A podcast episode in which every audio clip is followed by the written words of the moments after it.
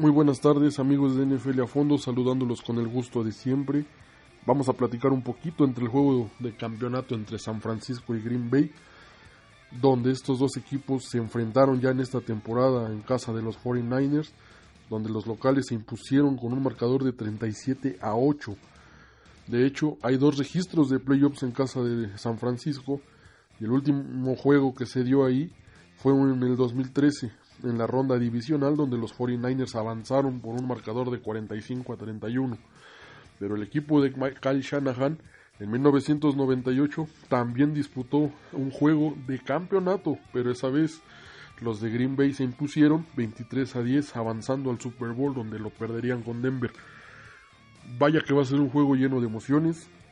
Eh, Aaron Rodgers va a lidiar mucho con la defensa que le va a montar Coach Sal, pero a final de cuentas tiene con qué poder avanzar.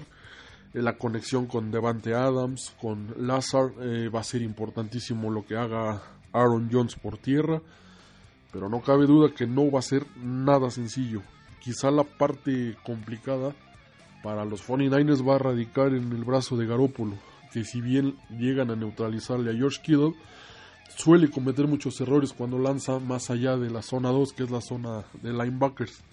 Habrá que apoyar mucho el juego terrestre y a prepararse porque va a ser un juego muy interesante, de pronóstico reservado, pero a final de cuentas tienen que hacer valer la localía los de Shanahan para poder avanzar al Super Bowl. Será interesante ver si se llega a dar lo del Super Bowl 1, un enfrentamiento entre Green Bay y Kansas City. Pero nada está claro, porque también del otro lado vamos a tener a la locomotora de Tennessee.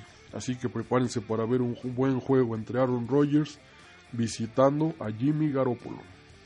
Gracias amigos, los saludamos con el gusto de siempre.